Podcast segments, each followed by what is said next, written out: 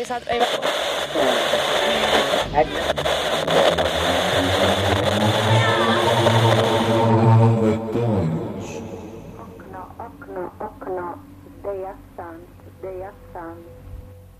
Tervetuloa jälleen Aave Taajuudelle. Tämänkertainen lähetyksemme on omistettu tulevalle murhamystiikkaa, okkulttisia etsivätarinoita kirjajulkaisullemme. Se, mikä tästä Aavetaajuuden ensimmäisestä paperikirjasta tekee erityisen mielenkiintoisen, on rahoitusmallimme. Tunnetusti tätäkin podcastia tehdään täysin vapaaehtoisvoimin, joten meillä ei tietenkään ole varoja painokuluihin ja sen sellaiseen, joten päätimme kokeilla joukkorahoitusta. Joukkorahoitus on ollut viime vuosina Suomessa hiukan epäilyttävässä valossa. Viranomaiset ovat kiinnostuneet paristakin projektista. Tämä johtuu siitä, että tekijöiltä on jäänyt ottamatta huomioon, että Suomessa rahan keräämiseen tarvitaan rahankeräyslupa. Niinpä joukkorahoituksen yhteydessä ei pidäkään puhua rahan keräämisestä, vaan vastikkeellisesta ennakkomyynnistä. Huoleton heitä massia tilille, niin katon jos tekisin sillä jotain. Malli ei ole mahdollinen, vaan jokaiselle kampanjan osallistuvalle on tarjottava suurin piirtein järkevästi hinnoiteltu vastike. Kirjojen ollessa kyseessä vastikkeet ovat tietenkin luontevasti kirjallisia. Niinpä meidänkin tulevaa kirjaa on nyt ostettavissa ennakkoon. Käytämme rahoituskampanjan toteuttamiseen uutta kotimaista mesenaattipalvelua. Tämä löytyy osoitteesta mesenaatti.me ja sivua selatessa löytyy myös oma projektimme. Mesenaatista voi ennakkotilata sekä kirjan sähkö- että paperiversiota, julistetta, erilaisia kirjapaketteja ja vaikka kirjan toimittajat kahville. Käykää tsekkaamassa ja ostakaa nyt ihmeessä, niin saadaan painokulut katettua. Kampanja on auki syyskuun loppuun. Kirjan sisältöesittelyn hoitaa nyt projektin traileriksi tehty pätkä, jonka jälkeen kuulemme yhden kokonaisen novellin.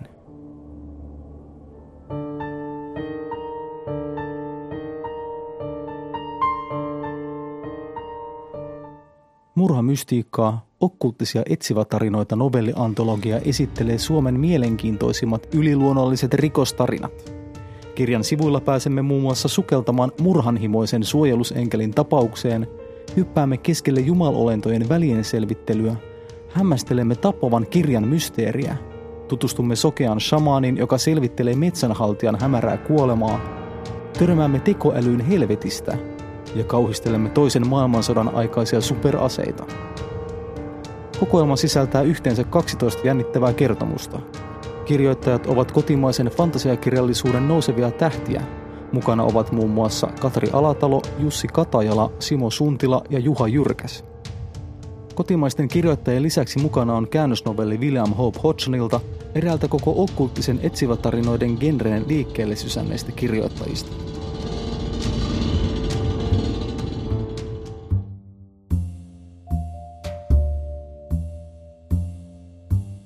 Luoti oli tavallinen, lyijysi suskuparivaipassa. Olin jo ojentamassa sitä takaisin, kun kiinnitin huomiota ohuisiin kaiverruksiin metallin pinnassa. Rautin verhoa. Auringon valo sai kaiverrukset hehkumaan kultaisina. Älähdin, mutten, se kunniakseni sanottakoon, heittänyt luotia kädestäni.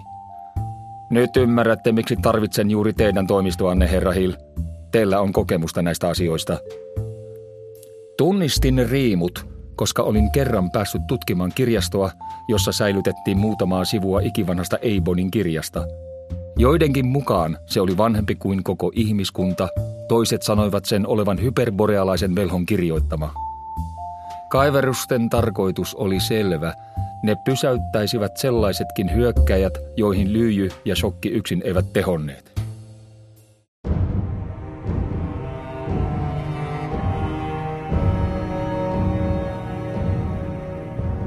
Niirasella oli yhteyksiä saksalaisiin kollegoihinsa, jotka olivat jo vuosia etsineet pitkin maailmaa, aina Tiibettiä myöten, arjalaisten muinaissivilisaatioiden jäänteitä, ammoisten aikojen kadotettua viisautta. Niirasen mustat, pyöreät silmät kiiluivat, kun hän kuvaili, kuinka lähellä he olivat maailman voimakkaimman aseen kehittämistä. Sen avulla Suomi kukistaisi ja löysi lopullisesti Neuvostoliiton ali-ihmisten sota-armeijan ja kääntäisi koko sodan kulun uuteen suuntaan aina voittoisaan loppuun asti, isänmaan turvaksi ja suuruudeksi.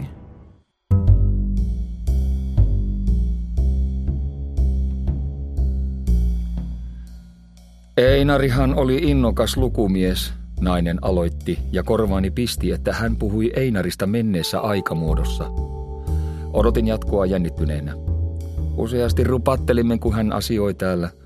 Vaikka ei Einari mikään suupaltti ollutkaan, oli hänellä niitä suunnitelmia. Itsepäinen oli. Vaikka kuinka varoittelin, että jotkut asiat ovat pyhiä, niihin ei pidä kajota, mutta uskoiko minua? Eipä tietenkään. Kerrotko tarkemmin, mihin ei pidä kajota? Nainen punehtui. Hänen ilmeensä kävi muutenkin vaikean näköiseksi. Nämä nyt ovat vain tällaisia kansanuskoon hurahtaneen mietteitä. Unohda koko juttu, hän sanoi ja käänsi minulle selkänsä. Lapsi oli polvillaan huoneen nurkassa ja piirsi verellä seinään. Verellä, joka oli kerääntynyt lammikoksi lattialle ja imeytynyt hänen pupukuvioisen yöpaitansa helmoja pitkin ylöspäin raidoittain kankaan. Lapsen selän takana, keskellä tyhjää huonetta, makasi naisen ruumis.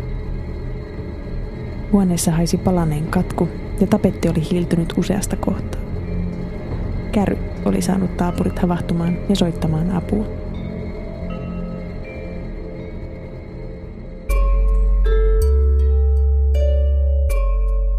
Keskelle keittiön lattiaa ilmestyi hieman läpikuultava miehen hahmo. Mies oli pitkä ja harteikas, vaikka ikä olikin painanut häntä jo hiukan kumaraan. Hänellä oli vetäytyvä hiusraja ja nenällään lukulasit. Hän oli pukeutunut siistin ruutupaitaan ja prässihousuihin. Olavi! Rouva Sjöblumin kasvot kirkastuivat. Missä sinä viivyit? Ehden jo huolestua. Täällähän minä kulta, Olavi Sjöblumin Aave vastasi. Keittiössähän minä niin kuin aina. Aaveen ääni kuului jostain astiakaapin tienoilta. Asunnossa oli halpa kaiutinjärjestelmä, jolla ei saatu aikaan tarkempaa kohdennusta.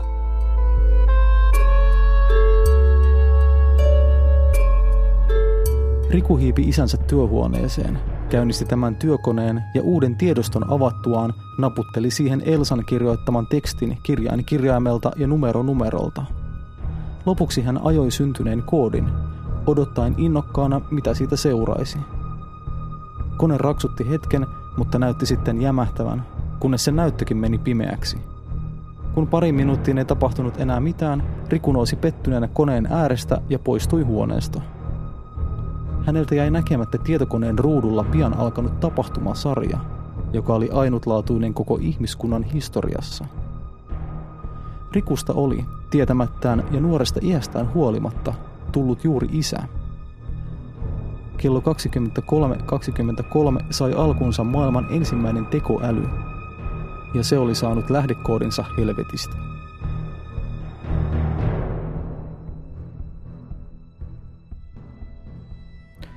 Näin. Ja seuraavaksi siis yksi novelli novellikokoelmasta. Juha Jyrkäs lukee meille Katri Alatalon novellin Murhaajan kasvot.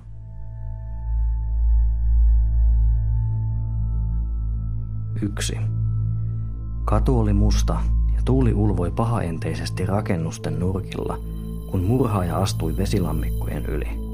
Sade yltyi. Murhaaja asteli viimeiset metrit nopeasti ja hiiren hiljaa. Hän veti esiin puukon, jonka pinnasta yksinäisen katulampun valo välähti. Koditon mies ei ehtinyt huomata, mikä häneen iski. Murhaaja upotti puukon miehen selkärangan viereen. Veri korisi miehen kurkussa ja hän sätki epätoivoisena. Murhaajan mielessä soi musiikki Psykon suihkukohtauksesta. Se oli aina ollut hänen suosikkinsa. Anni Sinivuori laski kirjan käsistään ja hieroi ohimoitaan. Tästä kirjastako hänen pitäisi löytää vastauksia? Teksti oli niin tympeää, ettei hän halunnut lukea ensimmäistä sivua pidemmälle. Oli hänellä parempaakin tekemistä, kuten oikea murhatutkimus. Anni otti hörpyn punaviinistä ja pakotti itsensä katsomaan kirjaa vielä uudelleen. Se oli pudotettu hänen postiluukustaan tänään päivällä sillä välin, kun hän oli ollut toimistolla. Anni oli kompastunut pakettiin hämmentyneenä. Ei hän ollut vuosiin vastaanottanut muuta kuin netpostia. Postiluukku oli lähinnä muinaisjäännös, ei sitä kukaan oikeasti käyttänyt. Omituisinta jutussa kuitenkin oli itse kirja. Se oli ihan oikea, vanhan ajan mallinen, kovakantinen esine. Eikä se silti vaikuttanut vanhalta, vaan siltä, ettei kukaan ollut selaillut sen sivuja ennen Annia. Kirjan kannet olivat vihertävän mustat. Mitään selkeää kansikuvaa ei ollut. Samuel Sääksi kannessa luki raskailla kirjaimilla. Murhaajan kasvot. Eikä mitään muuta. Ei takakansitekstiä, ei tietoa kustantajasta, ei viivakoodia. Parin tyhjän valkoisen sivun jälkeen alkoi verenvuodatus, jossa nimetön murhaaja lahtasi uhreja. Anni oli silmäillyt kirjaa sen verran, että sama murhaaminen näytti jatkuvan loppuun asti. Sohvapöydällä lojuva viestin piippasi käskevästi. Anni kirosi, nousi aavistuksen kankeasti ja näpäytti näytön pintaa. Se oli Kamal, joka oli jäänyt päivystämään. "Oletko hereillä? Uusi tapaus", nuori mies ilmoitti. "No voi helvetin helvetti. Kerro. Nyt se on iskenyt pääkirjastolle." Kirjastonhoitaja puukotettuna työpöytänsä takana. Kotiväki oli alkanut heti epäillä, kun hän ei ollut tullut kotiin. "Menen alaovelle. Ota minut kyytiin." Kun Anni pääsi autolle, hän komensi Kamalin apukuskin paikalle ja sysäsi murhaajan kasvot miehen syliin. Kamal tutki sitä epäuskoinen ilme kasvoillaan. Sähköauto lipui lähiön kerrostalojen ja likaisten lumikasojen ohi ja saapui sitten autiolle kirkkaasti valaistulle sillalle. Siltojen valaisemiseen oli aina rahaa ja energiaa. Milloin painettujen kirjojen tekeminen lopetettiin? "Eikö siitä ole jo useampi vuosi?" Anni kysyi. "Vuonna 2029, Kamal vastasi. Kun kyse oli numerotiedoista, Kamal oli nopeampi kuin mikään hakukone. Sivut kahisivat hänen selatessaan. Murhaaja tekee siistejä, tappavia puukotuksia. Aivan kuten tämä oikea murhaaja. Anni puristi rattia kaksin käsin kartaessaan keskustan suuntaan. Tämä murha oli jo kolmas muutaman viikon sisällä. Yksityisetsivä Anni Sinivuorella oli sen verran kokemusta ja silmää, että hän kyllä tiesi, milloin häntä vedätettiin. Murhaaja leikitteli heidän kanssaan, ja he olivat tähän asti olleet vain avuttomia leluja mukana leikissä. Lehdistökin oli tehnyt sen selväksi. Hullu kirjamurhaaja oli tappanut jo kaksi, eikä Sinivuoren etsivä toimistolla ollut hajuakaan epäilystä. Ihmiset alkaisivat pian osoittaa mieltään, että poliisivoimien yksityistäminen oli ollut huono idea. Ja nyt sitten jo kolmas ruumis. Ensimmäinen murha oli tapahtunut lähikirjastossa, 60 kilometrin päässä maakunnan pääkaupungista. Nuorehko nainen oli löytynyt puukotettuna lukulaitteiden luota. Ilmeisesti hän oli jäänyt yksin töihin sulkemisajan jälkeen. Paikalta ei ollut löytynyt minkäänlaisia jälkiä todisteeksi siitä, että murhaaja olisi murtautunut sisälle. Tämä oli antanut aihetta uskoa, että kyse oli jostakin henkilökohtaisesta jutusta ja kirjaston hoitaja oli tuntenut murhaajan. Silloin kukaan ei vielä osannut arvata, että paikalla oli merkitystä. Maakunnassa oli jäljellä 2 lähikirjastoa ja pääkirjasto, ja nyt jo 2 3 oli päätynyt kohteeksi. Toisen murhan paikka oli ollut yliopiston kirjaston varastokirjasto. Tuo tuhansien unohdettujen pölyn säilyttyjen niteiden hautausmaa oli ollut ehkä kammottavin Annin koskaan näkemä rikospaikka. Oli ollut aivan hiljaista. Ruumis, jälleen kirjastonhoitajan, oli lojunut hyllyjen välissä epämääräisessä asennossa. Verta oli roiskunut lähimmille kirjoille kuin koristeeksi. Annista oli tuntunut, kuin joku olisi vaaninut ja tarkkaillut häntä, mutta ympärillä oli ollut vain kirjoja. Lehdistö ja lähikerrostalojen uteliaimmat asukkaat olivat jo paikalla, kun Anni kaartoi auton pääkirjaston edustalle. Hän ja Kamal kiirehtivät sisälle kuuntelematta väkijoukon kysymyksiä. Sisällä kirjastossa kaikki valot oli sytytetty, kuin olisi kirkas päivä. Asiakkaiden sijaan paikka vilisi rikospaikkatutkijoita ja päivystävän partion väkeä. Entisessä lehtilukusalissa oli vieri vieressä päätteitä, jotka olivat nyt pimeinä. Anni ja Kamal nousivat portaat ylös toiseen kerrokseen. Välttääkseen näkemästä ruumista, Anni katsoi ensin ympärilleen avarassa salissa. Täällä oli vielä perinteisiä kirjahyllyjäkin tietokoneiden ja lukulaitteiden lisäksi. Vaikka painettujen teosten valmistaminen oli lopetettu, kirjasto piti toki valikoimissaan vanhoja kirjoja. Saattaisiko niiden joukosta löytyä? Mutta ei, Murhaajan kasvot oli selvästi uuden karhea teos. Kirjaston hoitaja makasi vatsallaan lainaustiskin takana. Tällä kertaa nuori pitkätukkainen mies. Näytti kuin hän olisi vain ollut suunnattoman väsynyt ja nukahtanut siihen. Ehkä hän oli lukenut jotain unettavaa kirjaa, mutta hänen allaan oli verilammikko ja paidan selkämys oli tumma. Puukotettu selkään pitkällä ja leveällä puukolla, mennyt läpi, johtava rikospaikkatutkija Joonas Hartikainen tuli kertomaan Annille. Vain yksi siisti isku. Se on riittänyt. Näissä ei ole kyse intohimomurhista. Sama murha-ase kuin aiemmin. Pitää vielä varmistaa, mutta sanoisin, että sama. Kysymättäkin Anni tiesi, ettei murtojälkiä löytyisi. Sormenjälkiä ja DNAta ei jaksanut edes ajatella. Tämä oli julkinen paikka. Kamal, huomenna kuulustelette joka ikisen työntekijän tästä kirjastosta. Jonkun on pakko tietää jotain. Murhaajan on oltava joku kirjaston sisältä. Katkeroitunut entinen työntekijä. Entisiä on enemmän kuin nykyisiä, Kamal totesi. Henkilökunnan supistaminen, lähikirjastojen karsiminen. Aivan, Anni sanoi. Hän halusi uskoa, edes uskotella itselleen, että he olivat oikealla jäljellä. Kunhan löydät epäilyn, meillä on motiivi jo valmiina. Joku kirjanörtti, joka on seonnut lopullisesti. Mitä voi kytää näennäisen hiljaisuuden ja kiltteyden takana? Epäile kaikkia, Kamal. Runotyttökin voi osata käyttää puukkoa. Kyllä me löydämme hänet, Kamal sanoi. Vaikka äänensävy oli asiallinen, sanat tuntuivat tympeästi siltä, kuin hän olisi lohduttanut epätoivoista lasta. Anni kuulosteli. Hänen alaisensa tekivät töitä vilistäen kuin muurahaiset jokaisen jyvän ja neulasen perässä. Heidän tohinastaan huolimatta Anni pystyi aistimaan kirjaston tyynen hiljaisuuden. Kolmannesta kerroksesta huokui autiotyhjyys. Hyllyt seisoivat vaiteliaina paikoillaan, ja laitteiden virrat oli huolellisesti katkaistu yöksi. Missään ei näkynyt ylimääräisiä vilkkuvia valoja. Jumalauta, näissä kirjastoissa on aavemainen tunnelma, Anni mutisi.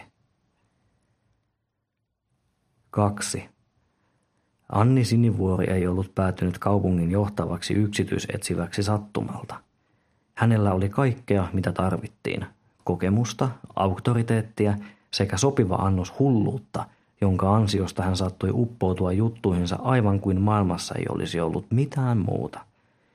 Aikoinaan hän oli valmistunut poliisikoulusta työttömäksi ja päättänyt heti perustaa oman etsivä toimiston. Hän oli poliisiksi pienikokoinen nainen, juuri sellainen, joita nuorena tallottiin jalkoihin työpaikoilla. Mutta Anni oli pitänyt päänsä pystyssä ja tallonut monien isokokoisten ja pienimunaisten miesten yli päästäkseen siihen, missä oli. Nyt joku kehtasi pelleillä hänen kanssaan puukon ja kirjan avulla. Anni seisoskeli kerrostalon huipulla sijaitsevassa toimistossaan, nojaili koko seinän peittävään ikkunalasiin ja katseli alas sohjon ja räntäsateen kuoruttamalle kadulle.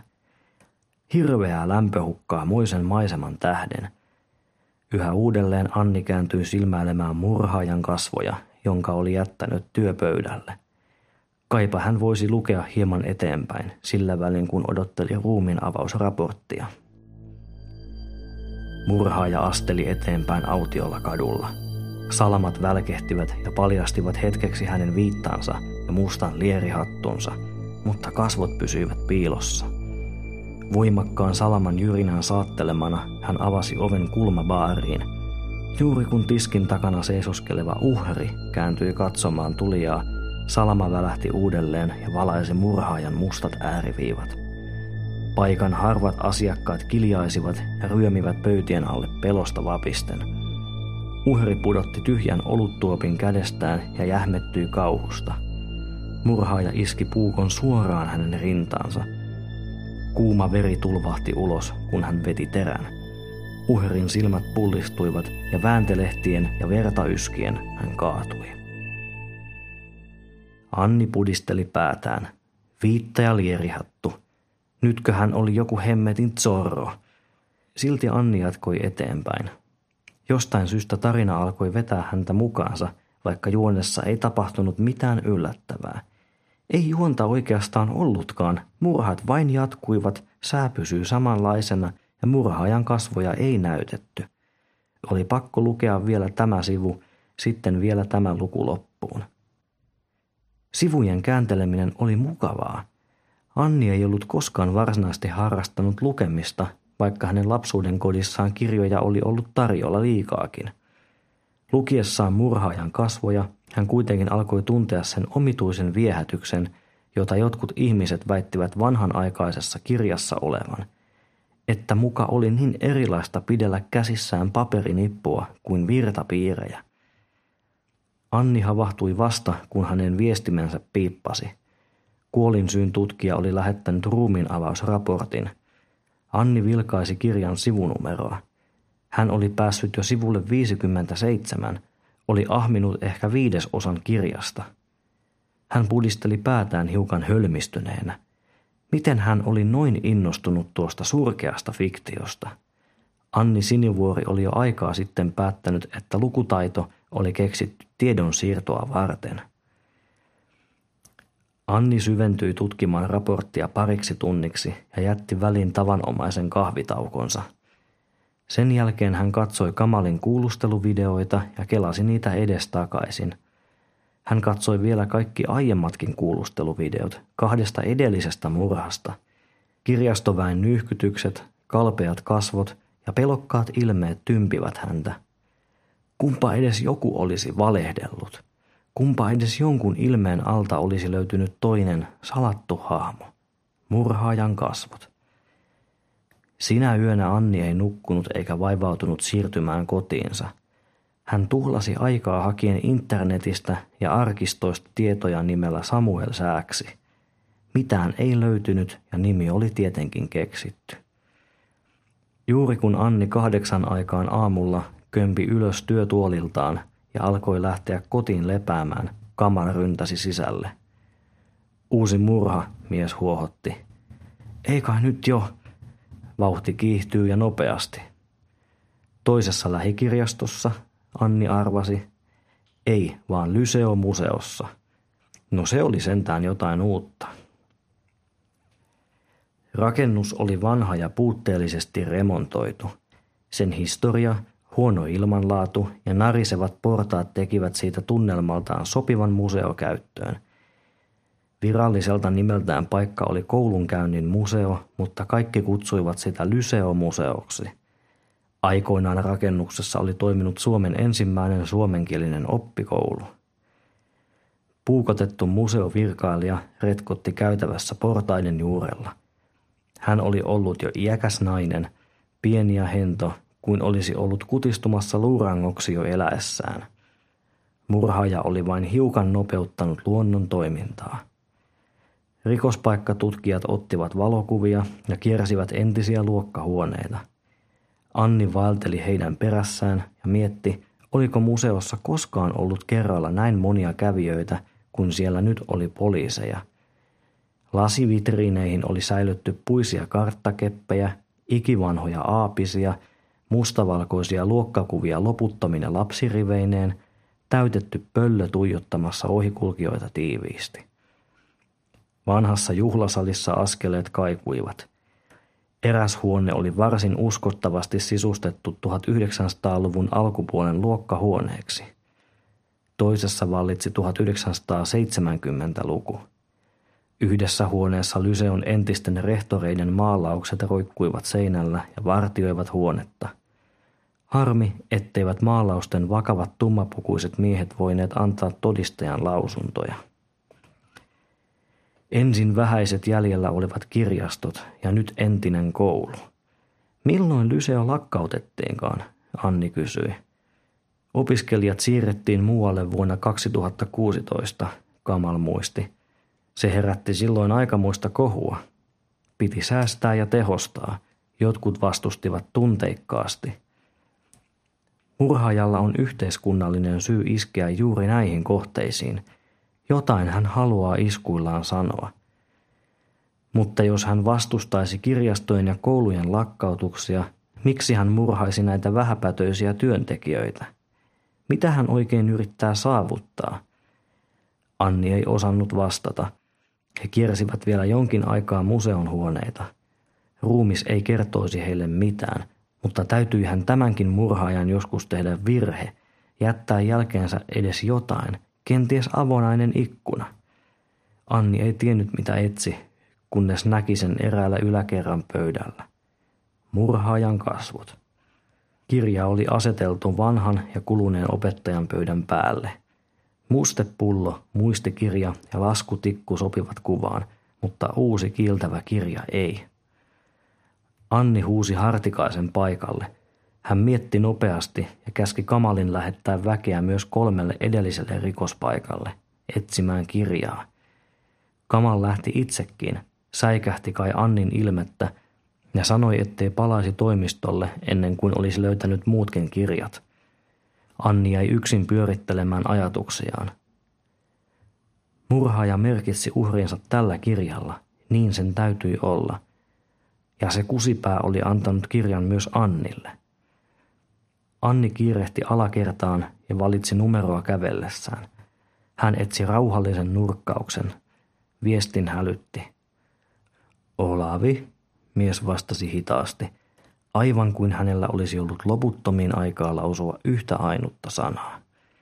Minun täytyy tulla käymään, Anni sanoi. No tule, tyttö hyvä. Ei se mikään rikos ole. Tulla omaa isää tapaamaan. Joo, no niin, olen vartin päästä siellä. 3. Olavi Sinivuoren kolmion seinät oli vuorattu kirjoilla. Jos joku olisi halunnut tehdä dokumenttia siitä, miltä vanhan ajan bibliofiilin koti näytti, tämä olisi ollut oikea paikka. Anni joutui pujottelemaan asunnon poikki varoen, ettei hän olisi pudottanut pöydille kerääntyneitä kirjavuoria. Hän oli kuulevinaan varoituksia korvissaan, aivan kuin olisi ollut taas 5-vuotias. Anni, älä pudota kirjoja. Anni, älä sotke kirjoja. Anni, hiljaa nyt kun isä lukee. Anni, onpa mukavaa kun tulit käymään. Otatko kahvia? Katsohan tätä. Olavi otti kovakantisen kirjan käsiinsä, istui huokaisten nahkaiseen nojatuoliin ja asetti lasit paremmin silmilleen. Hän katseli kansia hetken ja alkoi sitten selata kirjaa nuolaisten aina sormiaan ennen sivun kääntämistä. Vai tämmöinen romaani, eipä ole kummoinen, Olavi totesi hetken päästä. Se liittyy yhteen juttuun, Anni sanoi, vaikka ei hänen isänsä niin vanhuuden höperö ollut, ettei olisi tajunnut kirjan liittyvän kirjamurhiin. Osaatko sanoa mitään siitä? Kuka sen on kirjoittanut? Elähän nyt hätäile. Keitetään kahvit ensin. Anni myöntyi ja meni keittiöön laittamaan kahvia tulemaan sillä välin, kun Olavi jatkoi kirjan tutkimista.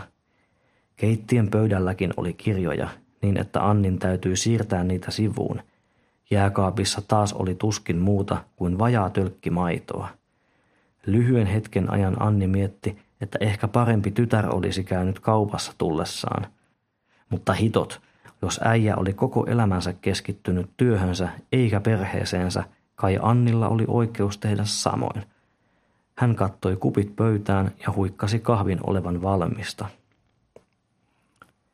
Tunnistan painojäljen.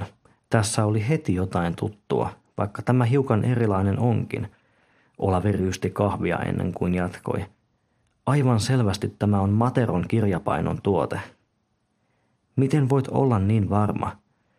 Olavi katsoi Annia niin, että Anni tunsi jälleen taantumansa 5-vuotiaaksi.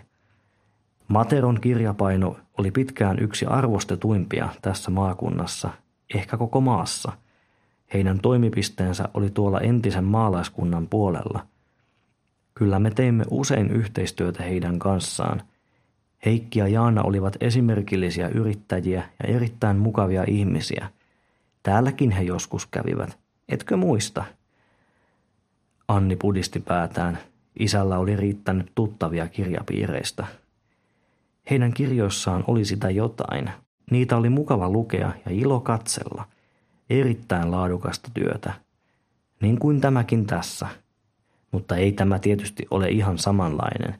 Ei tämä ole Heikin ja Jaanan tekemä. Ovatko he kuolleet? Liian nuorina menivät, Olavi sanoi. Mutta arvelet, että kirja on painettu heidän kirjapainossaan. Niin, mutta oudoltahan tämä vaikuttaa. Materon kirjapaino suljettiin joskus viime vuosikymmenellä. Olisiko ollut 24 tai 25? Surullinen juttu, mutta kun juuri mitään ei enää painettu ja sekin vähän halvalla ulkomailla. Olavi ravisteli päätään, aivan kuin olisi halunnut kieltää kaiken tapahtuneen. Piru vie, jos minä olisin ollut vielä yhtiössä, olisin vaatinut jatkamaan kirjojen painamista juuri tällaisten laatutuotteiden. Mutta mitäpä ne nuoret läppäreineen ja pädeineen. Anni laski mielessään 10. Taas tämä sama valitusvirsi. Joo, surullista, Anni myötäili. Heikki ja Jaana ottivat lopettamisen varmaan raskaasti. No tietysti, mutta olihan heillä toisensa ja perhe. Niin tosiaan, odotahan. Olavi nousi pöydästä ja meni penkomaan laatikoitaan. Viimein hän kaivoi esille käpristyneen valokuvan ja toisen Annille. Unohtui laittaa albumiin, näin ne kuvat täälläkin pyörivät. Tämä on 20 vuotta vanha. Nyt minä sen muistinkin, että Materoilla oli poika, Elias nimeltään. Oikein sellainen iltatähti. Ehkä hän osaisi kertoa kirjapainosta. Kuvassa keski-ikäiset vanhemmat poseerasivat pienen, noin 4-vuotiaan pojan kanssa. He seisoivat suuren teollisuushallin edessä. Se oli varmastikin kirjapaino. Ja Anni tunnisti rakennuksen etäisesti. Oli monta kertaa ajanut sen ohitse. Vanhemmat hymyilivät. Pojalla oli vakava katse. Anni katseli kuvaa vaiti hetken aikaa ja mietti. Entä kirjan kirjoittaja? Samuel Sääksi. Sanooko se sinulle mitään? Olavi poistui taas keittiöstä ja palasi pian mukanaan ikivanha, kellastunut repaleinen teos. Juuri sellainen, joita hänen hyllynsä olivat pullollaan ja joita hän väitti niin arvokkaiksi, ettet osaa arvatakaan. Kannessa erottui epämääräinen mustavalkoinen kaupunkimaisema sekä tekstit Christian Korppi, Kuolleen silmät. Christian Korppi oli Mika Valtarin salanimi, Olavi luennoi. Tämä on harvinainen, ensimmäinen ja ainoa painos vuodelta 1926. Nämä ovat kauhunovelleja, ja Korppi taas on tietysti viittaus Poeen. Sääksin nimeä en ole koskaan kuullutkaan, mutta jonkinlainen vitsi tämä on. Anni huomasi pienen epäröinnin isänsä eleessä, kun tämä ojensi vanhan kirjan tutkittavaksi. Anni selasi kirjaa nopeasti ja antoi sen takaisin. En usko, että siitä on apua, mutta valokuvan voisin pitää, jos sopii. Olavi vei kauhunovellikokoelman takaisin paikalleen ja Anni alkoi tehdä lähtöä. Olavi jäi käytävälle seisomaan, kun Anni veti kenkiä jalkaansa. Aivan kuin mies olisi aikonut sanoa jotain, mutta eipä sanonut. Anni suoristautui ja kääntyi ovelle, mutta kesken oven avaamisen hän katsoi vielä taakseen. Harmaantunut mies näytti haalistuneelta, aivan kuten hänen loputtomat kirjansakin. Kuule isä, jos joku tuo sinulle tällaisen samanlaisen kirjan, niin ilmoitathan heti minulle. Se on tärkeää. Tai jos mahdollista, jos joku tarjoaa sinulle tällaista, älä ota sitä vastaan. Lupaatko? Enhän minä noin huonoa kirjaa huolisikaan muuten, mutta Materon painosta ja keräilyharvinaisuutena. Isä, no hyvä on. 4. Ikivanha kaappikello tikitti kartanon seinällä. Hopeista kuun valoa tunkeutui sisään ikkunoista, mutta muuten oli pimeää. Murhaaja asteli äänettömästi huoneiden poikki. Hän puristi puukon kahvaa kädessään. Musta viitta liehui hänen ympärillään, kun hän kääntyi portaisiin. Askel askeleelta hän nousi ylöspäin. Hän kulki hiljaa kuin aave. Hattu varjosti hänen kasvojaan, jotka pysyivät pimennossa.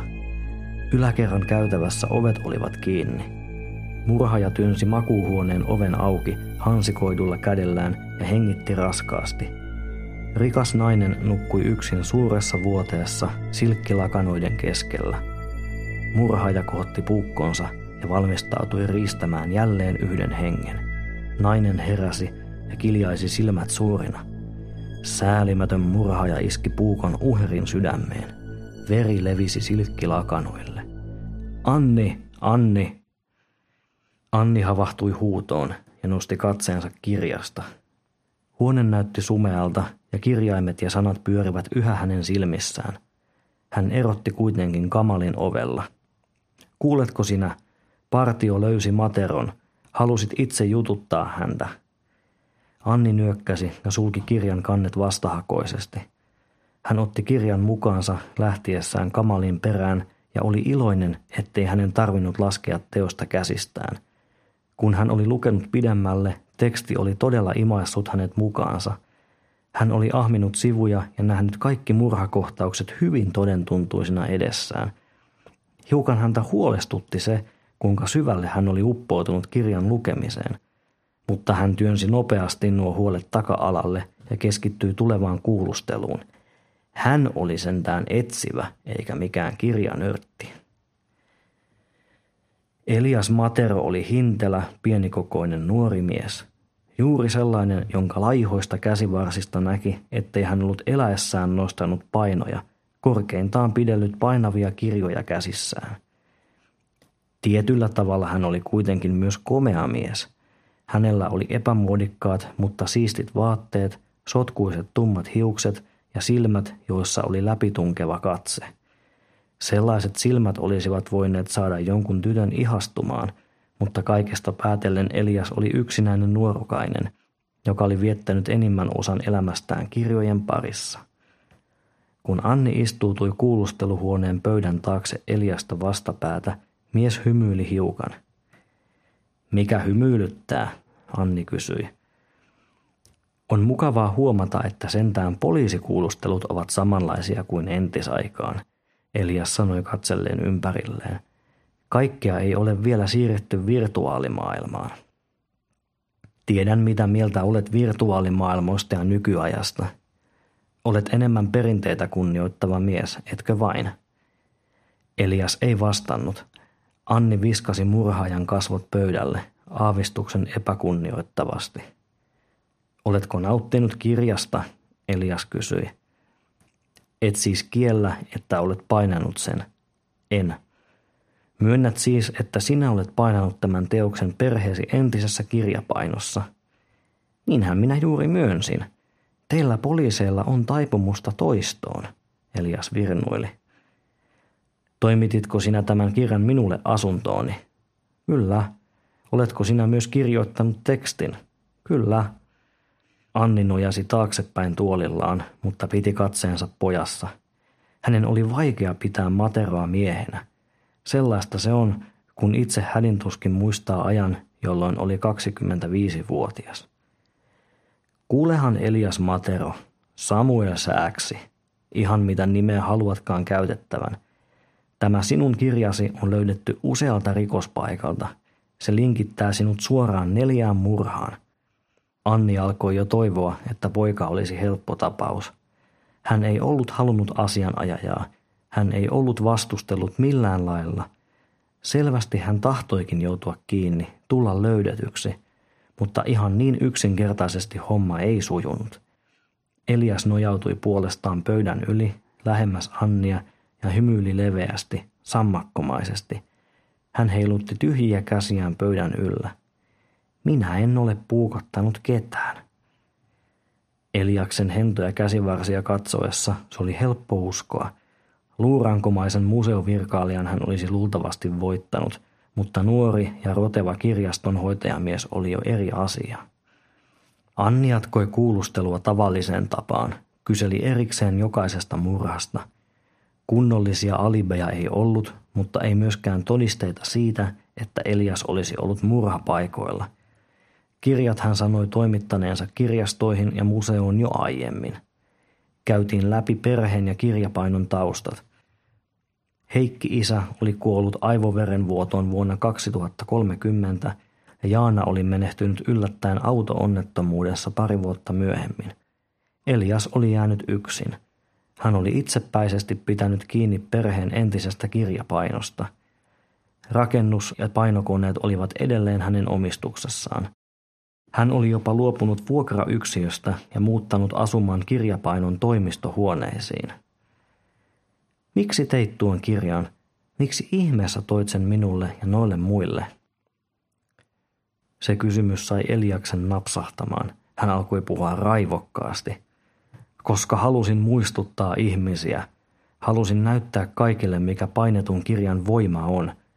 Minun äidilläni oli kyky tehdä ainutlaatuisia teoksia. Tietysti isä oli mukana kaikessa tekniikassa, mutta äiti oli kirjapainomme sydän. Hänen kosketuksensa, hänen käden jälkeensä näkyi kirjoissamme. Hän lisäsi niihin hiukan, vain ripauksen taikuutta. Elias piti tauon, kai katsellakseen Annin ilmettä. Anni nostikin kulmakarvansa ylös ja odotti hämmästyneen näköisenä jatkoa. Mutta hän ei näyttänyt kasvoillaan sitä, mitä todella ajatteli. Että nyt Matero oli paljastanut todellisen mielentilansa. Yksinäinen poika, joka asui kirjapainossa. Äidin kuolema oli varmasti ollut viimeinen niitti. Tiedätkö sen tunteen, kun kirja vie mukanaan?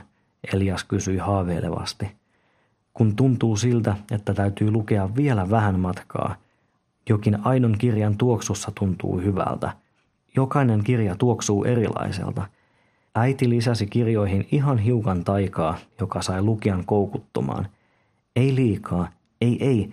Eihän äiti halunnut huumata ihmisiä, mutta ihan vähän vain, jotta kirjan lukeminen tuntuisi entistä miellyttävämmältä. Tuoksu, kirjan tuntu kun sitä pitelee sylissä. Ääni kun sivua kääntää, paperin kosketus. Kun mukana oli hieman tuota koukuttavaa ainetta, lukeminen oli täydellinen elämys. Mutta sitten kustantamot hylkäsivät meidät. Kukaan ei enää välittänyt aidoista kirjoista. Mitä äitini sai palkaksi elämäntyöstään? Taikuus ei toimi tekstissä, jota ei oikeasti ole olemassa. Pelkkää katoavaista tekstiä ruudulla. Säilyvätkö koneet? Eivät. Eivät niin kauan, että 100 vuoden päästä voisi pitää teosta käsissään. Tässä näin. Aitoa teosta, jossa aika näkyy, kuten vaikkapa Christian Korpin teoksessa, Anni heitti väliin. Elias häkeltyi hieman, kun Anni mainitsi tuollaisen nimen. Niin, hän muutisi. Miksi murhasit 3 kirjastonhoitajaa ja museovirkailijan? Anni kysyi nopeasti. Ette voi todistaa mitään. Lähetit ensin kirjan heille, merkitsit heidät. Sitten piiloudut kirjastoon ja odotit sulkemisaikaa. Hiivit uhrin luokse, puukotit kuten tässä kirjassa. Olen ollut kaikki nuo illat kotona kirjapainolla, lukemassa. Ja yksin. Ei, vaan kirjat seuranani. Harmi, että kirjat eivät voi todistaa alibiasi, Anni sanoi ja antoi kirosanojen raikua mielessään. Nuori mies hänen edessään ei tahtonut enää pysyä penkissään ja puheesta oli kadonnut järki jo ajat sitten. Eiköhän tämä riitä tällä erää, Elias. Saat miettiä asioita rauhassa tutkintavankeudessa. Ette voi, kyllä vain. Sen yön Elias vietti tiiviisti lukkojen takana. Aamulla Anni tarkisti henkilökohtaisesti valvontakameroista ja vartijoilta, ettei vanki ollut poistunut sellistä koko yön. Kaikki todisteet huusivat, ettei Elias ollut liikahtanutkaan. Hän ei olisi pystynyt väärentämään sekä kameroiden tiedostoja että Annin luotettujen vartijoiden puheita. Siellä poika oli lojunut kiltisti punkalla ja katsellut seiniä. Olikohan tyytyväinen siitä, että vanhan ajan putkakin oli vielä olemassa eikä ollut muuttunut virtuaaliseksi, Anni mietti. Eliaksen ollessa putkassa oli joka tapauksessa tapahtunut uusi murha.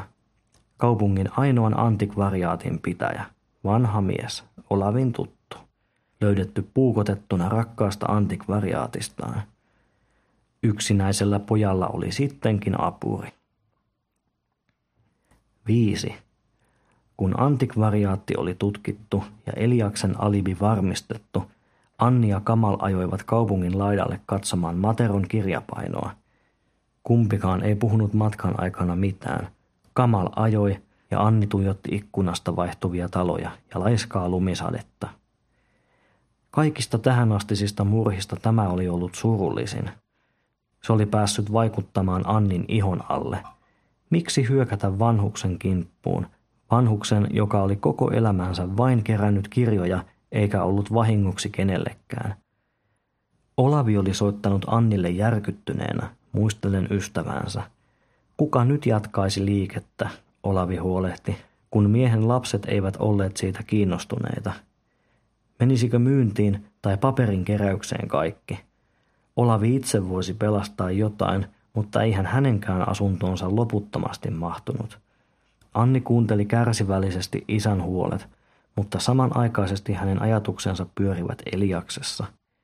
Eikö Eliaksen olisi pitänyt nähdä antikvariaatin pitäjä enemmänkin hengen heimolaisena kuin vihollisena?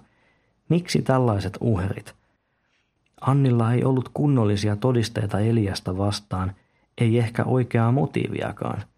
Kirjapainosta oli parempi löytyä jotain. Kamal käänsi auton avaralle autiolle pihalle. Anni muisti kuvan kolmihenkisestä perheestä. Tässä pihassa oli kai joskus lastattu kuorma-autoja täyteen painotuoreita teoksia. Nyt tila oli turhaa ja pihalle oli aurattu vain kapea reitti, joka johti entiselle toimistolle. Elias Materon asuinhuoneet olivat siistimpiä kuin Anni oli odottanut. Joillakin hyllyillä oli mappeja täynnä yrityksen vanhoja papereita, joillakin kauno- ja tietokirjallisuutta, ilmeisesti omassa painossa painettuja teoksia. Sammutettujen tietokoneiden, työpöytien ja toimistotuolien yllä oli hienoinen pölykerros merkitsemässä sitä, ettei niitä kukaan enää käyttänyt. Elias oli tuonut kapean sängyn erään kirjahyllyn eteen ja kuluneen nojatuolin yhteen nurkkaan. Lattialla oli muutama pino vanhoja kirjoja, sellaisia Christian Korpin aikaisia. Kirjojen vieressä oli myös kannettava tietokone. Kamal poimi sen heti mukaansa tarkempia tutkimuksia varten. Ehkä sieltä löytyisi Murhaajan kasvojen käsikirjoitus ja toivottavasti muutakin. Toimistossa oli myös pieni keittiö, sellainen jossa aikanaan oli nautittu kahvia ja pullaa ja kenties kuohuviiniäkin parempina päivinä. Nyt pöydällä oli ruisleipäpussi, muropaketti, jäännökset jostain takeaway-ateriasta sekä yksinäinen kuppi, jonka pohjalla oli runsas kerros pinttynyttä mustaa tyhnää. Elias oli kuitenkin pyyhkinyt pöydät jotenkuten, eikä kaapissa ollut homehtunutta tavaraa. Kodikasta Kamal tuhahti katsellen koristeetonta toimistoa ja sen keittiötä. Kenties tämä paikka on ollut Eliakselle kuin koti, Anni arveli, rakkaampi kuin lapsuuden koti. He siirtyivät ovesta laajan viileän hallin puolelle.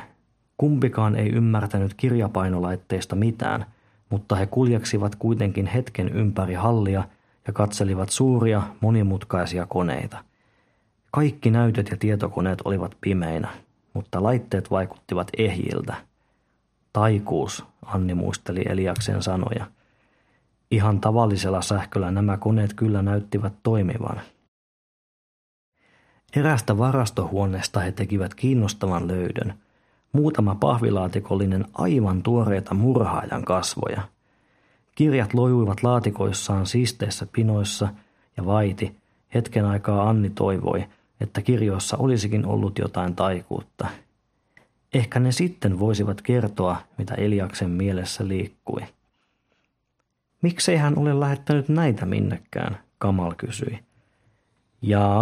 Ehkä hän ei ole päättänyt vielä kaikkien kohteita. Mutta noin monta kirjaa, jos hän todella ajattelee, noitahan on ainakin 100. Anni ei halunnut seurata ajatusta loppuun. He lähtivät huoneesta, sulkivat oven ja jättivät kirjat sinne. Ehkä ne olivat jääneet yli. Ne olivat ylimääräisiä kirjoja. Mutta jos noin monta oli jäänyt yli, kuinka monta Elias loppujen lopuksi oli jo lähettänyt tai vienyt ihmisille? Kuinka moni ihminen juuri tälläkin hetkellä istuu lukemassa sitä uppoutuneena murhaajan loputtomiin puukotuksiin? Kirjalaatikoiden näkeminen oli saanut Annin mielen harhailemaan sateisille kaduille, kirjan maisemiin. Lähdetään, Anni sanoi. Anni oli sulkeutunut toimistoonsa ja kieltänyt jopa Kamalia häiritsemästä häntä tänä iltana. Kamal oli katsonut häntä oudoksuen. Pitäisi tutkia kirjapainolta löydettyä tietokonetta, kuulustella Eliasta uudelleen, käydä läpi antikvariaatin tapausta ja etsiä kaikkialta vihjeitä Eliaksen oletetusta apurista. Ja kaiken lisäksi piti suostua vastaamaan jotain verenimijöille, jotka kutsuivat itseään toimittajiksi. Mutta kaiken tämän sai joku muu hoitaa. Ulkona lumisade oli kiihtynyt. Lumi tuntui vaimentavan kaupungin äänet, ja kun Anni istui yksin työpöytänsä takana, hän tunsi itsensä hyvin eristäytyneeksi muusta maailmasta. Hän avasi kirjan ja selaili hetken kahisevia sivuja, kunnes löysi kohdan, johon oli jäänyt. Yllättäen hänen mieleensä tuli vahva muistikuva. Hän ja isä kahdestaan nojatuolissa. Juuri tuollainen lumisade ikkunan takana. Lumi, joka vaiensi kaupungin ja peitti kaiken unohdukseen, vei kauas menneisiin aikoihin. Isä avasi kirjan ja he lukivat. Anni otti paremman asennon työtuolissaan. Ei siinä ollut samaa tunnelmaa. Hän meni huoneen poikki sohvalle ja heittäytyi siihen. Istuin tuntui yhtä mukavalta kuin kirja hänen käsissään. Hän rauhoittui. Oli aivan hiljaista. Hän alkoi seurata sanoja ja rivejä, jotka vaivihkaa veivät hänet sisälle kirjan maailmaan. Murhaaja pyyhki puukon terän suihkuverhoon ja katsoi vielä viimeisen kerran uhriaan. Alaston nuori nainen retkotti ammeessa kasvot jähmettyneenä kauhuun. Naisen iho oli kalvennut. Silmät olivat auki ja tuijottivat ylöspäin, aivan kuin rukoillen armoa murhaajalta. Mutta armoa ei tullut. Murhaaja kääntyi pois. Hän varoi vilkaisemasta itseään peiliin kävellessään kylpyhuoneen ovelle. Hän asteli takaisin läpi tyhjän asunnon. Hän tunsi jälleen tuoreen murhan tuoman tyydytyksen, mutta se ei kestäisi kauaa. Kammottava musiikki soi hänen päässään. Hän tahtoi tappaa yhä uudelleen. Anni luki eteenpäin. Uhreja oli niin paljon, että hän oli jo aikoja sitten seonnut laskuissa. Uhrien kiljahdukset ja kuolemat unohtuivat nopeasti, kun luki eteenpäin. Heidän nimiään ei mainittu eikä murhaajan kasvoja edelleenkään paljastettu. Anni tunsi sivujen hupenevan kirjassa ja se suretti ja kiihdytti häntä yhtä aikaa.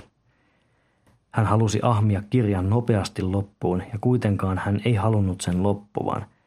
Hän koukisti polvensa, nosti kirjan lähemmäs kasvojaan ja tunsi sen miellyttävän tuoksun ja lämmön. Kyllä, kirja oli lämmennyt hänen sylissään. Paperikin tuntui niin hyvältä, että Anni siveli sitä sormillaan lukiessaan. Murhaaja asteli autiolla sateisella kadulla. Hän ei nähnyt enää ketään. Kaupunki oli autioitunut. Kerrostalojen ikkunoissa ei palanut valoja, eikä kukaan piileskellyt likaisilla kujilla. Murhaaja astui saastaisten lammikkojen ylitse ja puristi puukon kahvaa. Hänen piilossa olevat silmänsä etsivät uutta uhria. Sade ropisi hänen hatulleen ja viitalleen.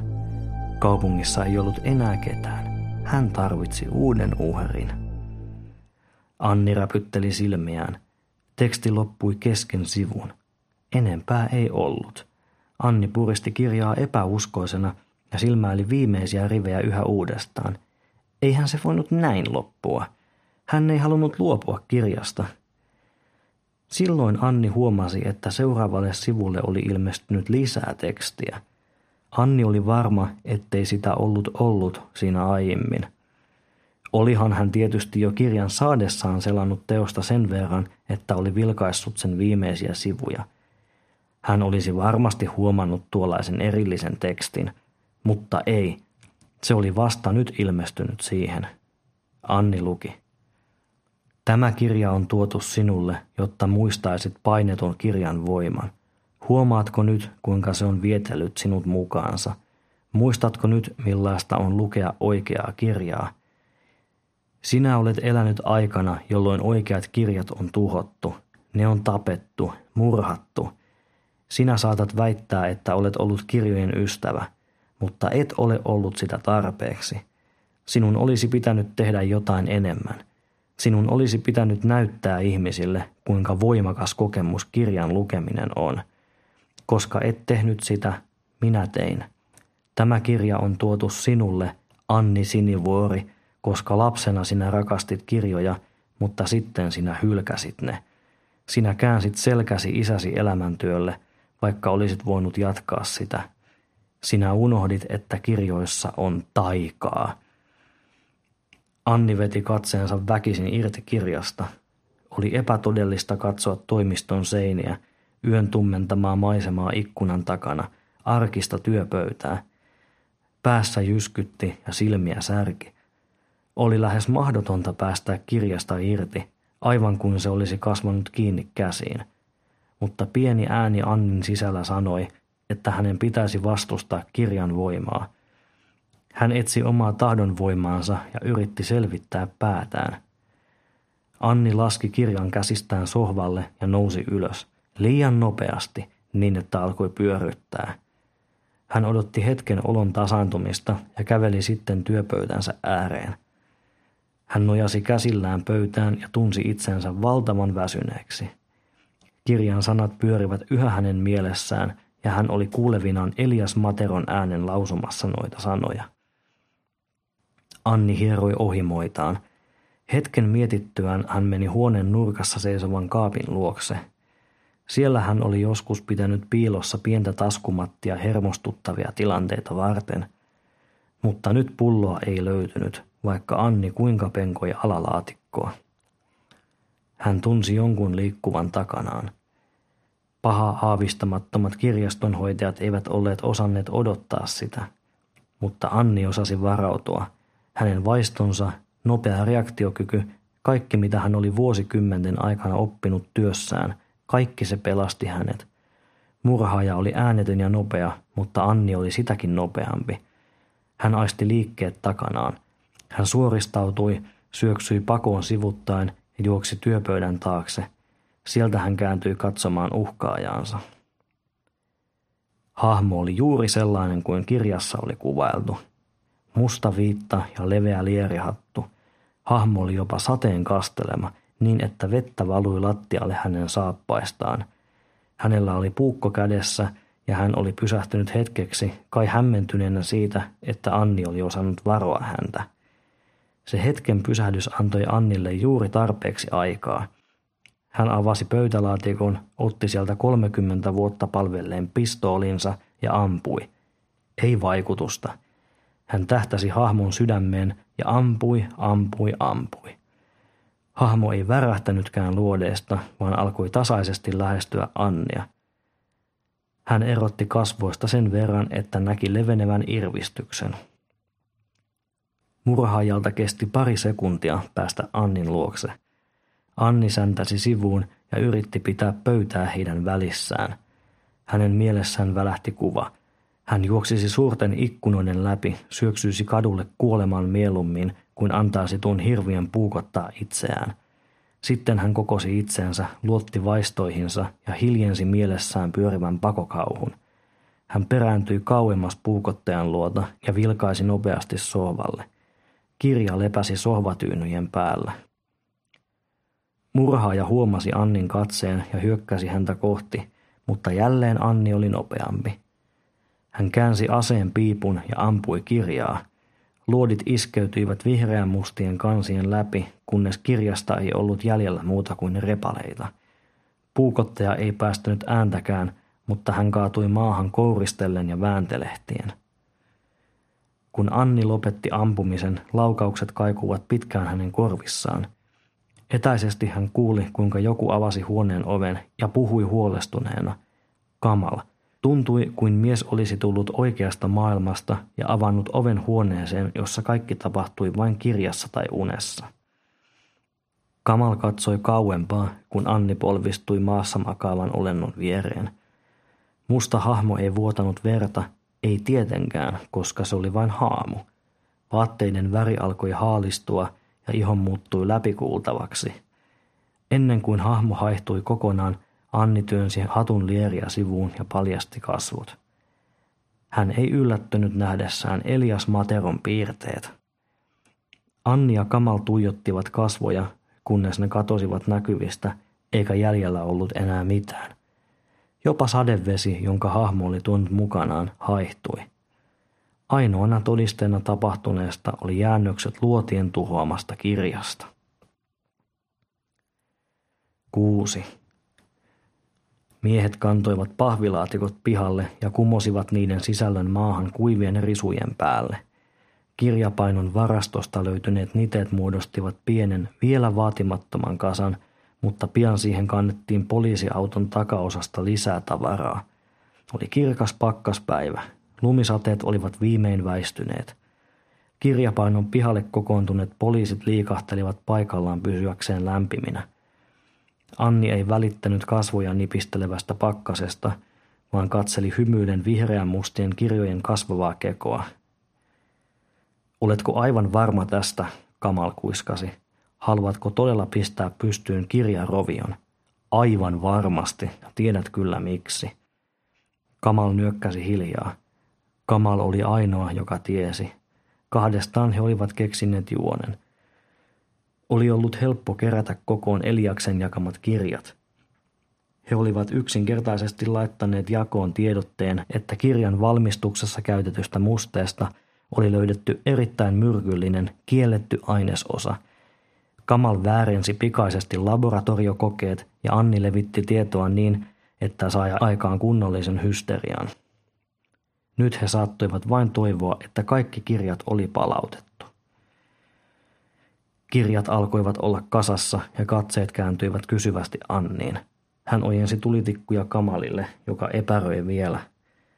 Onko hänen pakko olla täällä? He katsoivat poliisiautoa, jonka edessä vain kaksi miestä piteli kiinni käsiraudoitetusta pojasta. Elias Matero roikutti hiuksiaan naamallaan, mutta silti Anni näki, kuinka poika katsoi kulmiensa alta suoraan häneen. Selvästi Elias yritti saada katseeseensa syvintä mahdollista vihaa sekä suoran uhkauksen. Anni vastasi katseeseen hymyilemällä voitonriemuisesti. "Etkö pelkää, että hän kostaa vielä?" "Jumalauta, menköön vankilaan leikkimään velhopoikaa. Jos hän lähettää minulle lumottuja rakkauskirjeitä, en avaa niitä." Eliaksen vangitseminen ei ollut aivan yksinkertaista. Sitä Anni ja Kamal olivat miettineet pitkään, ja he joutuisivat miettimään sitä vielä uudelleenkin. He tarvitsisivat kunnollisen syyn, sellaisen, joka todella pitäisi hänet vangittuna. Maassa oli jäljellä vain yksi pieni vankila, ja tavallisesti tuomiot olivat kovin lyhyitä. Toistaiseksi oli tyydyttävä siihen, että Eliasta syytettiin laittomasta kirjanpainannasta sekä myrkyllisen musteen käyttämisestä. Se oli vakava rikos ihmisten terveyttä ajatellen, ja ennen kaikkea se oli rikos luontoa kohtaan, koska paperin käyttö oli säännösteltyä, ja myrkyllinen muste olisi voinut päästä vaikka pohjavesiin. Kaikenlaiset ekopiipertäjät pistäisivät varmasti mellakan pystyyn, jos Elias olisi pääsemässä vapaalle jalalle, ja se lohdutti Annia hiukan. Kumpahan vain olisi voinut heittää Eliaksen kirjojensa päälle ja tehdä noita roviosta täydellisen. "Tee se jo!" Anni sanoi huokaisten ja työnsi tulitikut Kamalin käteen. Kun tuli syttyi ja levisi, poliisit kokoontuivat hiukan lähemmäs sitä. Se lämmitti mukavasti pakkasen keskellä. Ilma oli paikoillaan ja savu nousi suoraan ylös. Elias Matero pysyi vaiti. Oli kai päättänyt, ettei sanoisi enää mitään. Silti jostain kuului vaimeita ääniä, kuin tukahdutettuja huutoja, kirkaisuja. Äänet vaikenivat vasta, kun viimeisetkin sivut olivat käpristyneet mustaksi tuhkaksi ja kansien värit ja sivujen sanat olivat sulaneet olemattomiin.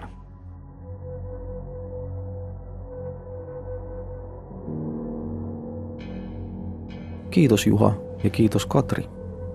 Tämän lähetyksen musiikeista muuten vastasi Kevin MacLeod, incompetech.com. Seuraavassa lähetyksessä pääsemme tutustumaan erääseen hyvin mielenkiintoiseen uuteen kirjakustantamoon. Tervetuloa jälleen seuraamme.